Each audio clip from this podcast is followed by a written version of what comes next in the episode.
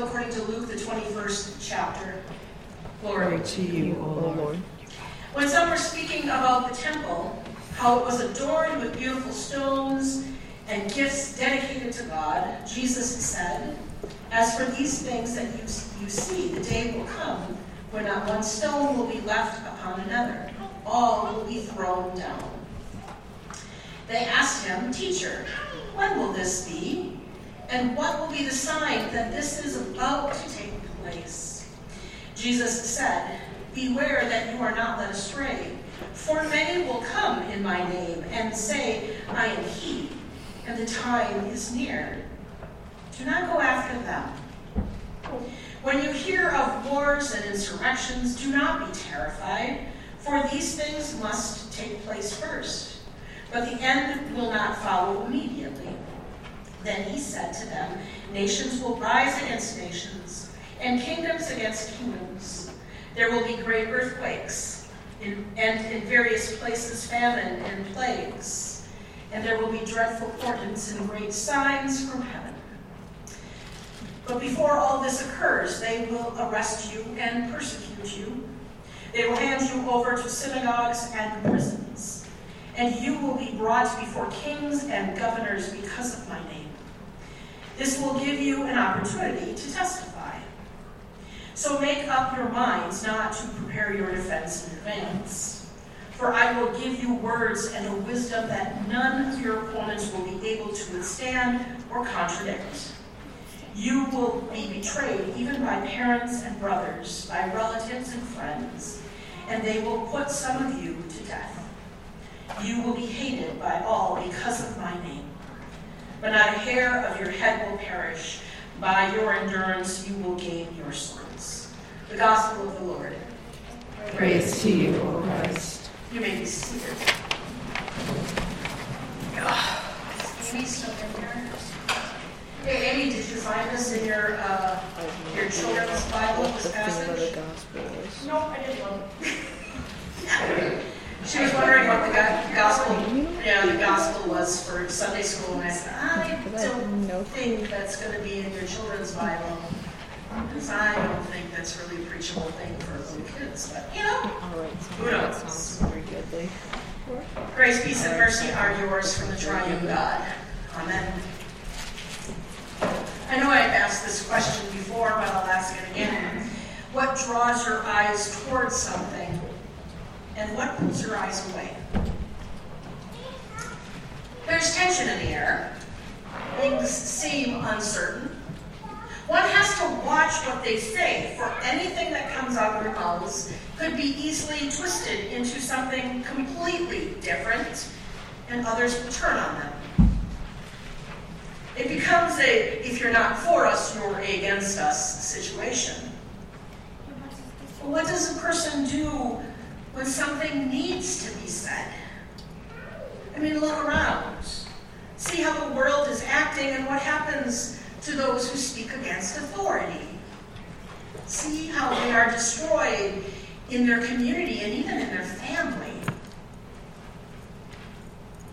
So while the disciples have been told again and again that Jesus will not be around forever, did they really comprehend what was ahead of them? Or maybe I should ask, could they comprehend what was going around?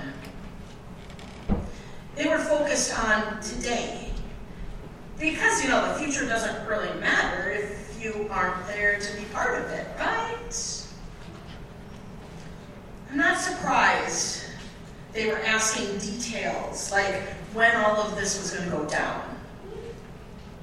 Don't we always want to debate that situation? Do you want to know what will, what will happen in the future or not?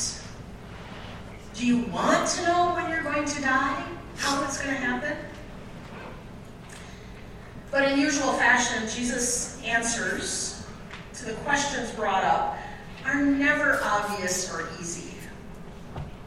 It is known that Jesus replies with things that still cause us today to shake our heads and ask the what? Jesus speaks into the greatest fear of the Jewish people. he starts by talking about the temple and the stones. Because in, in that time, the people felt if the temple is gone, where is God? Where do you find God? People's eyes are focused on the temple because that is the place they understand God to reside. I think that while Jesus knows and understands that people cannot comprehend something more than what they know about the temple. So he brings them something that will guide them, temple or no temple. Jesus reminds them where their focus needs to be. Because buildings fall, and people are persecuted, and wars rage. But God's kingdom never ends. Never. Eyes need to be drawn away from the brokenness and focused on God. The disciples and all before Jesus struggled with that, and we do today as well. So, what causes you to take your focus off God? I know the list is endless, but it is hard. When things around you seem to fall apart, confidence and focus quickly drifts from God. And that's normal. It's almost like self preservation. We need to keep ourselves and our families safe so that we can watch the world and prepare for how we're going to protect ourselves. Sometimes what God calls us to do bumps up against the things that we need to do in order to be safe. Because look at the world. It would be easy to walk into the world and to tell people that they are not focused on God and the love that we are called to share with all people, believers or not. It'd be great to speak out against the harm happening to other people who have had their voices taken away. It would be great if this broken world would be recipient when Jesus would, would be recep- receptive when Jesus says, This will give you the opportunity to testify. So why don't we? What are we afraid of? A lion. Is it the fear of being alone when you speak? Over and over, Jesus reminds us that we are not alone in this journey. There is a reason he says not a hair on your head will perish. For some of you, that must worry about. Because God is focused on you. And if you believe that to be true, why would your focus be on anything or anyone else? God's got you. Not a hair on your head will perish. God is focused on you, and every encounter you share God's message of love and mercy with everyone turns our eyes back to God. No matter how this world tries to prevent God's message from being told, we need to focus and we need to share.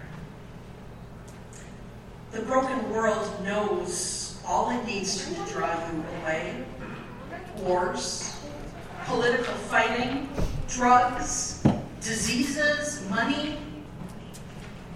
At times it can feel like the broken world is winning.